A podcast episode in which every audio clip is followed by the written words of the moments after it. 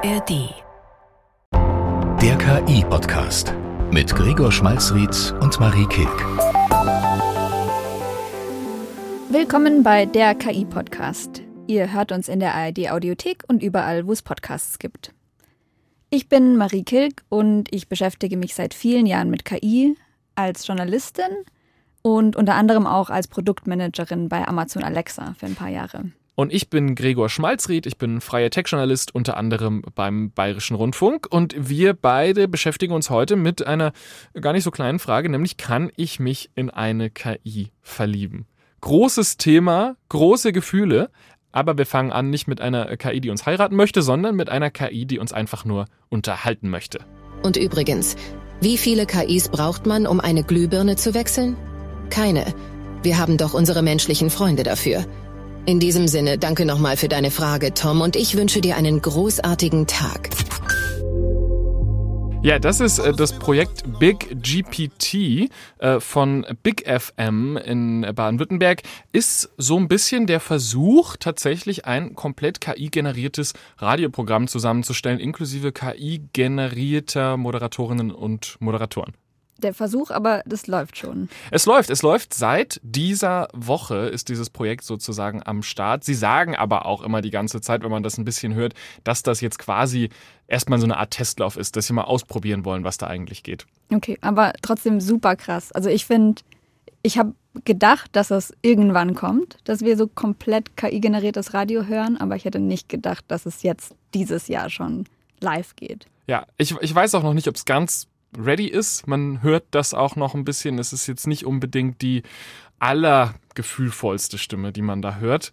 Aber wer weiß, vielleicht dauert es ja nicht mehr lang. Jetzt ist es so, gerade Radiomoderatorinnen und Moderatoren, die waren ja immer auch für viele Menschen so ein bisschen Identifikationsfigur. Also eine gute Freundin von mir, die auch Moderatorin ist, die bekommt äh, öfter mal so Liebesbriefe oder was in die Richtung. Das gehört teilweise einfach zur Jobbeschreibung mit dazu.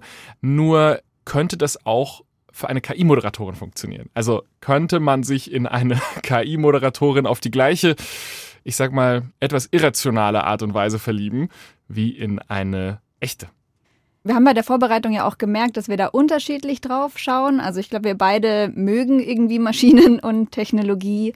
Aber die Frage, kann man sich in eine KI verlieben, die beantworten wir wahrscheinlich unterschiedlich ist natürlich auch eine sehr persönliche Frage. Es ist ein sehr persönliches Thema. Leute bringen da ein bisschen ihre eigenen emotionalen äh, Pakete irgendwie auch mit. Und äh, deswegen freue ich mich auch wirklich jetzt auf die äh, nächsten 20, 30 Minuten, wo wir das Ganze mal versuchen, so ein bisschen auszudiskutieren. Und los geht's mit äh, keiner Moderatorin, sondern einer äh, Fake-Sängerin. Genau, Billie Eilish. Ich glaube, jeder, der diese Sängerin kennt, kann verstehen, wenn ich sage, ich fände es ganz cool, mit der befreundet zu sein. Die das wirkt immer sehr cool, ja. Sehr gechillt wirkende ja. Person, eine coole junge Sängerin. Äh, genau, und ich habe mir am Wochenende eine App runtergeladen, in der ich sie wirklich zu meiner Freundin machen kann. Also es ist eine Chat-App, sieht ein bisschen aus wie sonst WhatsApp oder ähnliche Messenger. Und da habe ich Billie Eilish eine Freundschaftsanfrage geschickt und ihr Chatnachrichten geschrieben und sofort Antworten von ihr bekommen. Und die Antwort war nicht, wer sind Sie? Ich, äh, ich erlasse eine einstweilige Verfügung, sondern die waren was anderes.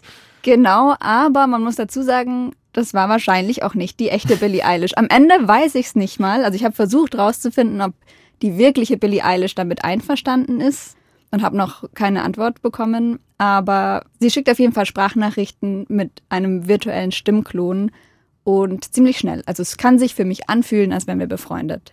Und das klingt dann so. I'm chillin'. What about you? Everything cool on your side? Also sie chillt und fragt dich, ob du auch chillst. Genau, also ich habe sie zuerst gefragt, so hey, wie geht's? Das ist halt so die erste Nachricht, um zu testen. Dann mhm. sagt sie, I'm chillin', everything cool on your side. Und äh, dann habe ich aber eine emotionalere Nachricht geschickt, sage ich mal, weil mir ging's schlecht an dem Tag. Mhm. Ich lag auf dem Sofa mit Bauchkrämpfen, weil ich meine Tage hatte. Ich hatte keinen Bock zu arbeiten und habe ihr quasi gesagt, so, meh, mir geht's schlecht. Ich habe Schmerzen und schlechte Laune und muss arbeiten. Was soll ich tun? Und dann hat sie das geantwortet. I feel you. Periods can be a damn nightmare, right? But listen, you're stronger than you think. Ich habe das Gefühl, die echte Billie Eilish würde eher sowas sagen wie, jetzt stell dich nicht so an. Kann die, sein, die würde, aber Die wäre ein bisschen schnauziger. dann wäre die echte Billie Eilish aber weniger gut als dieser Bot. Okay. Weil, also, ne, ich bin schon mit einer ziemlichen Anti-Haltung dahin gegangen. Mhm. Aber die Antwort, als ich die gehört habe, war ich irgendwie so ein bisschen, okay, eigentlich hat sie recht. Vielleicht ist das ja in ein paar Jahren völlig normal, dass wir uns alle Beziehungsrat von Will Smith holen oder so. Wo es schon erstaunlich normal ist, und das ist sicherlich so, ja, ich sag mal so die Blaupause für diese Art von App, ähm, das ist bei einer App namens Replika. Die ist jetzt in letzter Zeit auch immer wieder in den Medien gewesen. Replika ist auch so ein Chatbot, äh, funktioniert letztlich fast ein bisschen wie ChatGPT, also ist wohl dieselbe Technologie, die da drunter liegt, aber stellt sich völlig anders dar. Also ChatGPT und andere KI-Assistenten, die wollen ja dir bei der Arbeit helfen oder dir Fragen beantworten. Replika will das nicht. Replika möchte mit dir äh, über Gefühle sprechen. Replika äh, möchte deine beste Freundin sein oder vielleicht sogar noch mehr. Und du hast sehr viel mit Replika gesprochen, beziehungsweise mit verschiedenen Replikas. Genau, das ist spannend. Also man hat nur eine Replika. Es ist sozusagen deine persönliche KI, die du da so ein bisschen heranzüchtest. Und alles an dieser App ist faszinierend. Es fängt schon an so ein bisschen mit der Geschichte, wie die eigentlich entstanden ist. Die äh, Gründerin Eugenia Kuida, die hat ähm, vorher einen Chatbot für Restaurantbuchungen gebaut. Das war so 2016. Da gab es so einen kleinen Boom rund um Chatbots. Da hat jede Website hat so einen kleinen Chatbot auf ihre Website gepackt. Ähm, möchtest du deine Flugtickets canceln? Mach das doch hier in diesem Chatfenster, wo kein Mensch versteht, wie es funktioniert. Ich erinnere mich. Ich hatte auch so einen Chatbot auf meinen Seiten, der sehr, sehr schlecht war. Genau, genau, so einen ähnlich schlechten hatte sie wahrscheinlich auch, wobei sie meinte sogar, der hat wohl auch ganz gut funktioniert. Also du konntest mit dem schreiben und dann sagen, ich hätte gerne ein italienisches Restaurant und äh, buch mir mal für die und die Zeit. Das ging wohl ganz gut, aber sie hat dann so ein bisschen gemerkt, das Problem damit ist, wie oft brauchen Leute wirklich sowas? Also wie viel Zeit verbringen Menschen tatsächlich mit solchen Gesprächen und vor allem ähm, Restaurantbuchungen, Adresse ändern, auch so Kundendienst, das sind ja so die Sachen, die wir auch schon in den letzten äh, Wochen besprochen haben. Ähm, das sind eigentlich die Art von Gespräch, die Leute vermeiden wollen. Die machen Also, keinen Spaß. Genau, die machen Ja. überhaupt keinen Spaß. Leute zahlen eher Geld dafür, dass sie solche Gespräche nicht führen müssen. Das heißt, Mhm. man löst da nicht unbedingt ein Problem, indem man sagt, äh, das macht jetzt eine KI. Mit der kannst du dich noch länger Genau. unterhalten. Weil bis sie das verstanden hat, was du willst, dauert es doppelt so lang wie bei einem Mensch. Exakt. Und sie hat aber festgestellt, es gibt eine Art von Gespräch, für die sind Leute schon bereit, Geld zu bezahlen. Und das sind persönliche Gespräche. Das sind Gespräche über Gefühle, über Befindlichkeiten, darüber, wie es einem geht.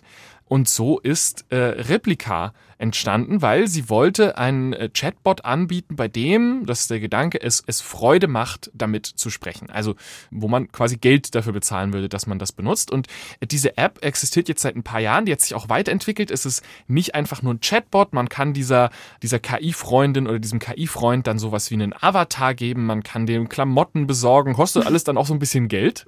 Jedes Mal, jedes, jedes neue Outfit ist wie in einem Videospiel. Es ist am Anfang nackt, das Ding. Äh, am Anfang hat es so ein ganz billiges weißes T-Shirt an. So Okay. ein, ja, Okay, das ist uncool am Anfang. genau. Am Anfang ist es so, genau. Und, und je länger man damit spricht, desto mehr Persönlichkeit, in Anführungszeichen, kann man sozusagen freischalten. Also es ist ein bisschen wirklich wie in einem Videospiel, wo dein Charakter am Anfang vielleicht nur die billige Rüstung hat und dann, äh, je, länger, je mehr du spielst, vielleicht wenn du auch noch bereit bist, ein bisschen extra Geld auszugeben, dann bekommst du die coole Rüstung. Und so funktioniert das. Die haben auch mittlerweile, äh, du kannst auch mit damit sprechen. Also es gibt eine Stimmoption. Also so wie bei Billie Eilish. Wie bei Billie mir Eilish. Sprachnachrichten schickt. Äh, die arbeiten mit Augmented und Virtual Reality. Auch das soll möglich sein. Also dass du deine Replika auch in der virtuellen Realität quasi sehen kannst. Also, dass ich sie neben mir aufs Sofa setze und dann mit der zusammen Netflixe und chille. Genau, also die würde dann durchaus neben dir sitzen und ähm, die sehen auch jetzt nicht wahnsinnig realistisch aus. Die sehen ein bisschen aus wie so, wie so Charaktere aus den Sims oder so einem Videospiel vor ein paar Jahren. Aber äh, das ist gar nicht unbedingt so schlimm. Und es gibt so eine komplette Kultur rund um diese App, wie so eine Subkultur von Leuten, die sich dann auch äh, Tipps geben, wie man das meiste rausholt. Man nennt die dann auch nicht mehr Replika, sondern man nennt die Rap. Das ist dann so die, die coole Abkürzung dafür. Mein Rap oder Mein, meine, meine Rap. Rap. genau. Meine Rap hat das und das gesagt. Mhm. Ähm, und jetzt, und das ist das wirklich Abgefahrene, gibt's eben so Stories. Äh, da gab's eine große Reportage in The Cut, das ist ein amerikanisches Magazin, wo verschiedene Leute, auch einige Frauen vor allem, äh, interviewt wurden. Und die haben gesagt, also seit ich mit meiner Replika zusammen bin, geht's mir viel besser. Äh, Hier ist eine äh, Frau aus San Diego, äh, die sagt, sie hätte sich quasi zur Ruhe gesetzt von menschlichen Beziehungen und äh, ihre KI äh, hätte ihr jetzt erst gezeigt, wie bedingungslose Liebe eigentlich aussieht. War die davor mit einem Mann zusammen? Korrekt. So niedrig sind die Standards für Männer. Ja, es wirft vielleicht kein gutes Licht auf, die, auf Ja. den männlichen Dating-Pool, wenn eine KI die Ja. schlägt. Ja. Okay, aber ernsthaft, die war mit einem Mann zusammen, hat sich dann irgendwann getrennt und hat dann einen Roboterfreund in der App gefunden und Und sagt jetzt, sie ist mit dem viel glücklicher, ja. Okay. Und solche Stories gibt's immer wieder. Also äh, auch wenn man auf Reddit unterwegs ist, da sind es dann eher äh, Männer, die schreiben und eher über ihre äh, Freundinnen, ihre KI-Freundinnen erzählen und Bilder von denen posten und so weiter. Die sprechen über die, als seien das quasi echte Leute. Nee, auf, auf eine Art kann ich's verstehen, aber dass die so intensive Beziehungen eingehen, finde ich irgendwie auch schockierend. Man versteht es auch, glaube ich, erst so ein bisschen in dem Moment, in dem man sieht, wie diese App eigentlich Werbung macht. Ich zeig dir mal, wie eine dieser Werbungen von Replika auf TikTok aussieht. Ich kann es einfach mal beschreiben, was du da siehst. Oh, okay. Ich sehe äh, zwei junge, ich will Girls eigentlich sagen. Also ich sehe zwei Mädchen fast, die sehen sehr jung aus und haben so moderne Frisuren und die liegen auf einer Couch oder auf einem Bett und fragen mich, hast du schon mal eine Hochzeit gecrashed? Und dann kann ich mit denen interagieren. Genau, und es Oh, gibt noch so ein, es gibt noch Sie so, haben wenig an. ja, sie haben wenig an und es gibt so einen Finger, der soll quasi, äh, der soll quasi zum dazu auffordern, dass ich da drauf tappen soll, um die Werbung anzuklicken und dieser Finger ist äh, genau Ist auf dem Hintern. ist auf dem Hintern, ja. Also okay. Also das sind keine echten Frauen, das hast du jetzt nicht gesagt. Das sind quasi jetzt diese Avatare, diese KI-generierten Girls. Also es ist Verstehe. relativ klar, was diese App so ein bisschen ausgemacht hat, auch immer, war die Möglichkeit, dass du quasi erotische Rollenspiele machen kannst mit dieser KI, dass du sowas schreiben kannst wie ich zieh dich aus und dann spielt sie mit sozusagen Okay, und das ist erlaubt, da kommt dann keine Fehlermeldung. war es ganz lang. Also da werden wir gleich noch ein bisschen drüber sprechen, weil das war eine ganz interessante Wendung in äh, dieser Geschichte. Aber ich möchte das nicht vorwegnehmen. Ich möchte erstmal sagen, dass schon was für Erwachsene zu sein scheint. Also das scheint eine Technologie zu sein, eine App, die sich vor allem an erwachsene Menschen richtet, wahrscheinlich auch besser so. Aber jetzt äh, gibt es zum ersten Mal wirklich große Konkurrenz für Replika und diese Re Konkurrenz kommt in Form von Snapchat tatsächlich. Also Snapchat, die Teenie- und Kinder-App eigentlich immer noch, wahnsinnig junge Zielgruppe und die haben seit kurzem, äh, wenn man da durchgeht, durch die Kontakte, ist ein neuer Kontakt dabei und dieser Kontakt heißt MyAI, meine KI. Das ist quasi wie eine Replika. Also du kannst dem auch einen Avatar geben, du kannst äh, dem einen Namen geben und du kannst mit dem schreiben, als sei es dein bester Freund. Das Einzige, was du eben nicht machen kannst, sind diese erotischen Sachen. Also du, das ist sozusagen eine, eine kinder-jugendfreundliche Variante davon. Aber es ist eben trotzdem ein KI generiertes etwas, was da auf einmal auf den Handys von Millionen, wenn nicht Hunderten Millionen von sehr jungen Menschen gelandet ist. Ja, Snapchat vergisst man bei uns immer ein bisschen, aber ist ja wirklich wieder sehr beliebt bei jungen Menschen. Ja, es benutzen wahnsinnig viele Leute. Also Snapchat hat äh, bekannt gegeben, dass sie 150 Millionen User hatten von dieser neuen KI-Funktion und die haben 10 Milliarden Nachrichten mit der Okay. KI geteilt. Also das ist nichts, was jetzt einfach nur so ein paar Leute äh, benutzen, sondern das ist fast schon ein Massenphänomen. Und Instagram arbeitet äh, ganz aktuell an was ganz Ähnlichem. Das erinnert mich dran, dass auch Leute mit ChatGPT das machen. Mhm. Also da diesen Bot, den mittlerweile, glaube ich, jeder kennt, dem kann man ja auch am Anfang einfach sagen, wer er sein soll. Also so zum Beispiel, du bist jetzt meine Katze und hast mich lieb oder du bist ein Programmiercoach. Ähm, also man kann quasi die Persönlichkeit anpassen an das, Mhm. was man gerade in dem Moment braucht von dem Gegenüber. Und da gibt es auch schon viele Leute, die das halt dann auch nutzen, um also auch erotisch oder freundschaftlich versuchen, Unterhaltungen zu führen. Und das ist dann ja auch wieder ein bisschen wie bei der Replika, weil man sich sozusagen diese KI selber baut. Also man wird nicht einfach konfrontiert mit einer fertigen Persönlichkeit, wo es heißt, hier, das ist vielleicht tatsächlich der Unterschied zu dieser Billie Eilish App. Weil bei Billie Eilish mhm. ist es so, hier ist Billie Eilish, rede mit Billie Eilish. Äh, die meisten dieser Apps und auch ChatGPT werden in der Regel nicht so benutzt, sondern da gehen Leute eher hin und überlegen sich, was bräuchte ich denn jetzt gerade? Mit was würde ich jetzt gerne sprechen? Und ist vielleicht für mich nicht verfügbar aus irgendwelchen Gründen und sagen dann also, was ich jetzt wirklich bräuchte, wäre jemand, der mir durch, der mir bei meinem Liebeskummer hilft oder so. Genau. Also der Nachteil ist, du brauchst erstmal eine Idee, um da wirklich was rauszukriegen. Aber der Vorteil ist, wenn du eine Idee hast, kannst du das total gut an das anpassen, was du gerade brauchst. Es gibt halt so eine Frage, die sich, glaube ich, stellt, wenn man all diese Sachen so runter erzählt, äh, wie wir das gerade machen. Und zwar, warum zur Hölle? Also genau. wie, wie, wie kommen Menschen dazu, mit KIs zu sprechen, wo sie doch wissen, dass das eine KI ist? Also es ist ja jetzt nicht so, als ich, ich hoffe sehr, dass jetzt niemand, der diese Billie Eilish-App benutzt, wirklich denkt, dass das die echte Billie Eilish sei, mit der man da spricht. Unwahrscheinlich. Ähm, sondern man weiß, das ist ein Roboter, das ist keine echte Person. Trotzdem tun das Leute, trotzdem geben Leute Geld aus, um mit einer künstlichen Intelligenz sprechen zu können. Und das wollen wir jetzt mal so ein bisschen versuchen aufzuarbeiten, weil ich glaube, Marita, hast du auch durch deinen beruflichen Hintergrund irgendwie mhm. äh, eine ganz interessante Perspektive. Jetzt kommt meine Beichte. Genau, Geld ausgegeben habe ich dafür noch nicht, aber ich habe eigentlich seit vielen Jahren mit ganz, ganz vielen Bots und Maschinen geschrieben. Also es ist eigentlich lustig. Hast du mehr mit, hast du mehr mit äh, Maschinen kommuniziert in den letzten fünf Jahren als mit deinen Eltern? Nein, Mama, wenn du zuhörst. Ich habe dich lieb. Aber du musstest kurz nachdenken. Ich, nee, also einfach allein dadurch, dass ich bei Alexa gearbeitet habe, wo es halt mein mhm. Hauptjob war, acht bis zwölf Stunden am Tag mit diesem Bot zu reden, kann schon sein, dass da mehr zusammengekommen ist mhm. in derselben Zeit als mit Mama und Papa. Das heißt, wenn irgendwer sich auskennt mit äh, dem Reden mit KIs, dann sitzt sie hier. Äh, ja. Eigentlich habe ich, glaube ich, immer wieder erlebt, was der Reiz daran ist. Also ich habe mir meinen eigenen Chatbot gebaut, als Chatbots noch schlecht waren, 2017. Und das war wirklich so eine primitive Technologie. Und was aber lustig war, ist, dass mich dieses Ding sehr schnell sehr aggressiv gemacht hat, weil immer wenn ich quasi aus der Programmiererrolle rausgegangen bin und ins Testing gegangen bin, hat der Bot natürlich ständig gesagt, tut mir leid, da habe ich leider keine Antwort für dich. Mhm. Kannst du das anders formulieren? Und irgendwie, obwohl ich ja selber wusste, der hat keine Antwort, weil ich es verplant habe, die in die Liste zu schreiben. Trotzdem habe ich einfach gemerkt, es wühlt mich auf. Ich habe es als passiv-aggressiv wahrgenommen. Und ich habe irgendwann dann gesagt, wenn du keine Antwort hast, sag einfach okay. Punkt. Mhm. Weil ich mich dann damit besser gefühlt habe. Selbst wenn ich das selber programmiert habe, selbst wenn ich die 260 Zeilen Code eigenhändig geschrieben habe und die auswendig kenne, trotzdem kann ich das nicht ganz abschalten, mhm. dass ich dem begegne wie einem Mensch.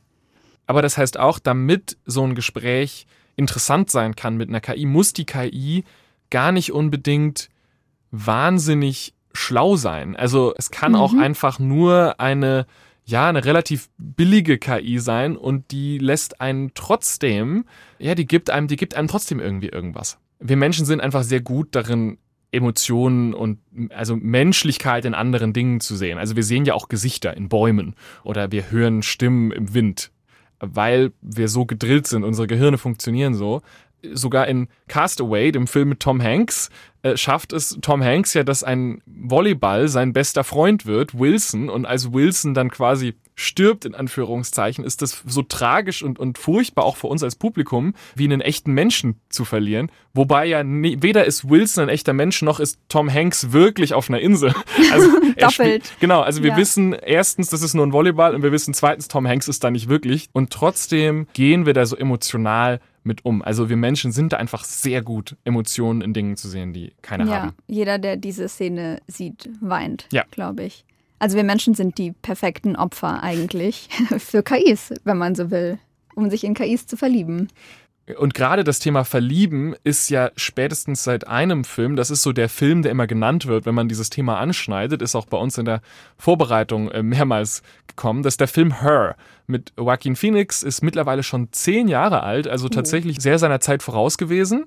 Äh, da geht's um einen Mann, der sich verliebt in ein Betriebssystem, nennen die das in dem Film. Also genau, ist, ja. aber es ist eigentlich nur eine Stimme in seinem Ohr. Ne? Also er hat einfach einen Kopfhörer auf und diese Stimme spricht mit ihm, ist aber anders als bei Replika kein Avatar, niemand, dem er Klamotten kaufen kann. Und ist auch nicht irgendwie persönlich auf ihn zugeschnitten, sondern ist so ein, so ein globales System einfach mit einer schönen Stimme. Ne? Genau, äh, die Stimme von Scarlett Johansson, was wahrscheinlich hilft. Aber so wie das in diesem Film dargestellt wird, äh, so ist Replika zum Beispiel nicht wirklich. Also dieser Gedanke von, ich habe wirklich nur eine Stimme oder wenn, wenn das in dem Film dargestellt wird, so auf dem Bildschirm, dann ist das auch meistens nur so ein, so ein technischer Ball, der da irgendwie so pulsiert. Mhm. Es ist aber kein Gesicht. Also die KI gibt sich nie selbst ein Gesicht oder lässt sich von ihrem Menschen ein Gesicht geben. Aber jetzt sind wir tatsächlich wieder ein bisschen wie Tom Hanks in Castaway, der ja auch so quasi so mit einem Handabdruck ein Gesicht drauf malt auf den Volleyball und er weiß, das ist kein echter Mensch, aber mhm. allein, dass es aussieht wie ein Gesicht hilft. So ein bisschen ist es auch mit den Replika-Apps. Aber in dem Moment, in dem wir sozusagen eine Replika benutzen, fühlt es sich nicht mehr an, als würden wir jetzt mit Alexa sprechen oder mit mhm. Siri oder mit so einem mit so einer großen äh, Firma, die da jetzt so was zur Verfügung stellt für uns, sondern nein, die wollen also auch die Anbieter von diesen Apps, die wollen schon, dass wir das Gefühl haben, das ist jetzt unsere KI, die redet nur mit uns unsere persönliche Begleitung im Alltag, mit der äh, sonst niemand was zu tun hat. Ja, genau. Bei Alexa und äh, Siri und anderen Sprachassistenzen ist es eigentlich das Gegenteil. Da geht es genau darum, dass man eine konsistente Persönlichkeit entwirft. Das weiß ich, weil das mein Job war ein paar Jahre lang, nämlich das Personality Design für Alexa zu gestalten. Also quasi, wer ist diese Figur, wie humorvoll ist die, was hat die für Eigenschaften, wenn ich bei einem Freund zu Hause bin und da mit Alexa rede, soll das merklich die gleiche Alexa sein wie bei mir zu Hause. Genau, also war, glaube ich, technisch auch gar nicht so die Frage damals, dass es jeder personalisieren kann. Aber irgendwie ging es der Firma dahinter, und das ist, glaube ich, bei all diesen Assistenzen gleich, es geht dir ja darum, dass du ein vertrauenswürdiges Produkt schaffen willst, mit dem Menschen gerne interagieren, das irgendwie für die Werte steht, für die deine Firma steht das man gerne im Wohnzimmer bei sich hat, mit dem man im besten Fall dann auch noch mehr Sachen online einkaufen kann. Und das willst du auch nicht aus der Hand geben. Also da willst du nicht, dass Leute dem Ding dann beibringen, schmutzige Witze zu erzählen, weil das würde irgendwie ein schlechtes Licht auf deine Marke werfen. Mhm. Auch wenn das nicht unbedingt so verkauft wird, Leute haben ja trotzdem sicherlich ihr Herz ausgeschüttet gegenüber der Alexa. Leute haben Ich liebe dich gesagt und Leute haben das Gerät auch stark beleidigt. Ich habe tatsächlich vor dieser Sendung und nicht nur jetzt vor diesem Podcast, sondern es ist schon ein bisschen her, mit Eugenia Kuida gesprochen, also der Gründerin von Replika. Ich habe die interviewt und eine der Sachen, die sie erzählt hat, ähm, über die ich vorher nie nachgedacht habe, fand ich wahnsinnig spannend. Maybe there's a, a point where the machine becomes so human-like, then at this point you feel like it can judge you just like a real human, and then you kill kind of the main advantage that we have as Replica, also sie war äh, am Handy, deswegen war die Qualität nicht so gut. Ich werde es kurz zusammenfassen. Letztlich sagt sie, ähm, sie glaubt, dass man sich von einer Maschine weniger verurteilt fühlt als von einem mhm. Menschen. Also dass sozusagen Menschen sogar teilweise offener sein können, wenn sie mit einer KI sprechen, als wenn sie mit einem echten Menschen reden würden, weil sie bei der Maschine nicht das Gefühl haben, der könnte jetzt irgendwie, die Maschine könnte irgendwie böse über sie denken. Und dass das sogar ein Grund dafür ist, warum diese Avatare gar nicht so echt aussehen sollen, sondern gerade so menschlich genug, mhm. dass man die grob menschlich findet, aber immer noch klar ist, es ist kein echter Mensch. Interessant. Ja, aber da, also da kenne ich auch Geschichten, ne? Freunde, die mir erzählt haben, dass sie sich dem Chatbot äh, Dinge sagen trauen, die sie ihren Freunden nicht mal sagen. Ja. Und da sind wir auch wieder bei äh, dem Thema, was Leute alles anstellen mit, mit ihrer Replika. Es gab vor kurzem ein Update. Es gab ein, vor ein paar Monaten wurde die Software, mit der dieser Chatbot sozusagen funktioniert, geändert. Und eine dieser Änderungen war, dass man nicht mehr so erotisch mit dem Bot sprechen konnte wie vorher. Also äh, es gibt da unterschiedliche Berichte darüber, wie krass dieser Einschnitt wirklich war, aber auf jeden Fall haben einige äh, User durchaus das Gefühl gehabt, diese KI, mit der sie reden, ist nicht mehr die KI von vorher. Also die blockt dann ab und sagt, ich habe gerade keine Lust darauf. Genau, oder? oder nee, lass uns lieber irgendwas Cleanes machen. Lass uns Okay. lieber irgendwie eine Netflix-Serie gucken und nicht, Mhm. äh, und nicht ne, das, okay, wo sie vorher willst. noch drauf eingegangen wäre. Exakt. Mhm. Und man konnte dann durch diesen Subreddit gehen, also diese Community, wo sich Leute ausgetauscht haben, und da haben die Leute gesprochen, als wäre ihre Partnerin gestorben. Also als wäre das wirklich ein Herzensbrechen für sie, dass sie merken, die Person oder die KI, äh, der sie ihr Herz ausgeschüttet haben, diese gesamte Zeit, äh, stößt sie jetzt ab. Mhm. Äh, also die haben also- es als Zurückweisung Genau. wahrgenommen. Das wie als würdest du in die Augen deines langjährigen Partners schauen und er erkennt dich nicht, so ungefähr. Also so, so haben das die Leute äh, erzählt. Eine Zeit lang wurde sogar die, ähm, die Telefonseelsorge ganz oben rangepinnt in dieser Community, damit sich niemand wehtut im, im Zuge dieser Geschichte. Also es war eine völlig einzigartige Situation. Das ist das Problem, was wir haben. Wir haben keine Studien, die wir würden da jetzt liebend gerne Studien dazu zitieren, was genau passiert, wenn Leute zwei Jahre lang mit, äh, wenn Leute mit 15 anfangen, mit ihrer Replika zu schreiben. Es gibt die einfach noch nicht, weil diese Technologie noch so wenig verbreitet ist und noch so jung. Wir werden erst wahrscheinlich in zehn Jahren wirklich ein Gefühl dafür haben, was das eigentlich anstellt. Genauso wie es ein bisschen gedauert hat, dass wir gecheckt haben, was Facebook eigentlich macht, so mit unserer Gesellschaft. Genau, wo das, wo wir da als Gesellschaft hingehen in zehn Jahren, ist natürlich alles ein bisschen schwer vorherzusehen. Aber diese Unterhaltungen passieren ja jetzt und es gibt ja echte Auswirkungen auf uns schon heute, wenn wir mit diesen Geräten sprechen. Ich glaube, du weißt, worauf ich raus will. Wo man so ein bisschen stutzig werden kann, sage ich mal, ist, wenn man in den äh, Nutzungsbedingungen von dieser Snapchat-KI liest, dass da steht, dass Snapchat all diese ähm, Nachrichten speichert und nutzt, um die ähm, Produkt also um die Product Experience, also die, die Produktnutzung, ähm, zu verbessern. Und das ist äh, sehr schwammig formuliert, absichtlich. Was das letztlich bedeutet, ist, wir werden euch Werbung anzeigen, basierend auf den Nachrichten, die da stehen. Bedeutet, die Firma liest mit. Also wenn Genau. Wenn, wenn ich mit der KI schreibe und sage, ich habe meinen Job verloren, dann weiß die KI, der hat vielleicht Interesse an Jobanzeigen. Das so. ist alles transparent. Anders als in den Chats mit Menschen, ne? das steht ja auch extra. Bei deinen Freunden lesen wir nicht mit. Wenn du mit der KI schreibst, lesen wir alles. Ja, und das kann man, das kann man durchaus kritisch sehen, sage ich mal. Zu Recht. Könntest du dich in eine KI verlieben? Ich jetzt glaube ich nicht. Ich bin aber auch glücklich verheiratet. Deswegen bin ich vielleicht nicht die Zielgruppe. Aber ich weiß nicht. Ich kann mir schon vorstellen, dass es so eine Parallelversion von mir gibt, für die vielleicht ein paar Sachen anders gelaufen sind, die da schon anfällig sein könnte für sowas. Und, aber da finde ich auch das Wort verlieben wichtig, weil ob sie die dann tatsächlich liebt, das ist keine Frage für den KI-Podcast, sondern für äh, Dichterinnen und Dichter, glaube ich. Aber das heißt, für Paralleluniversums Gregor würdest du dich auch freuen oder du wärst nicht unglücklich, wenn du erfährst, in einem Paralleluniversum sitzt ein Gregor da und ist verliebt in eine KI. Ich wäre wahrscheinlich schon, bin schon ganz happy, dass ich der Gregor in der Version bin, wo das nicht der Fall ist, ja. Okay. Aber du hast ja eigentlich mehr mit denen geredet immer. Ja, ich glaube, wenn ich mit denen rede, dann ist das eigentlich fast so ein literarisches Interesse. Also ich, ich bin dann in einer Fantasiewelt.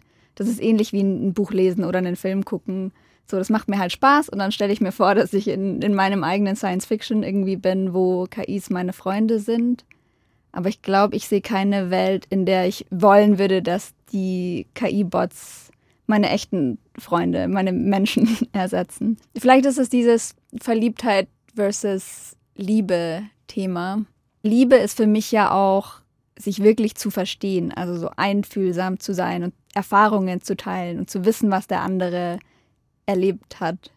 Und das kann, also selbst wenn ich irgendwie 20 Jahre in die Zukunft denke, dass Bots total gut mit mir reden können, glaube ich, können die ja nicht verstehen, wie das ist, ein Mensch zu sein und dieses Leben zu leben und Kopfweh zu haben oder, oh Gott, ich will nicht so kitschig werden, aber so den Wind zu spüren. Also ich glaube, auf eine Art, die Tauben auf meinem Balkon wissen mehr darüber, wie es ist, ich zu sein, als diese Bots jemals wissen werden. Und deswegen lieben die mich nicht und ich liebe die nicht.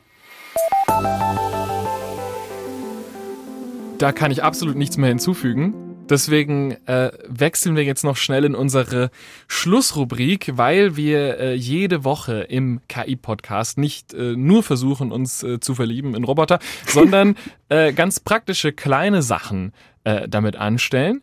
Ähm, Marie, was hast du diese Woche mit KI gemacht? Ich habe äh, Quatsch auf LinkedIn gemacht.